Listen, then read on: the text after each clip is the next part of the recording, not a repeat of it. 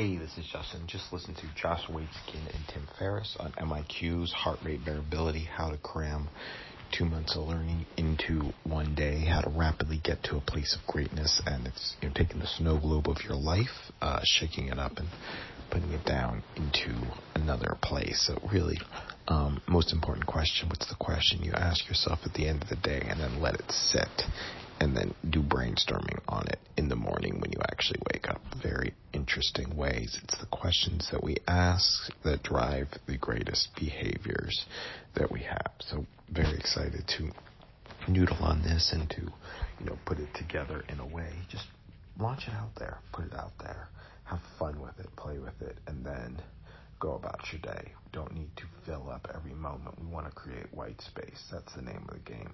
Create the white space to be able to do great work. Create the opportunity to white space. Create the white space for the kids. Express yourself in your own way. That's the greatest gift that we can give to the kids, and it's the greatest way we can give to ourselves. Express yourself in your own way.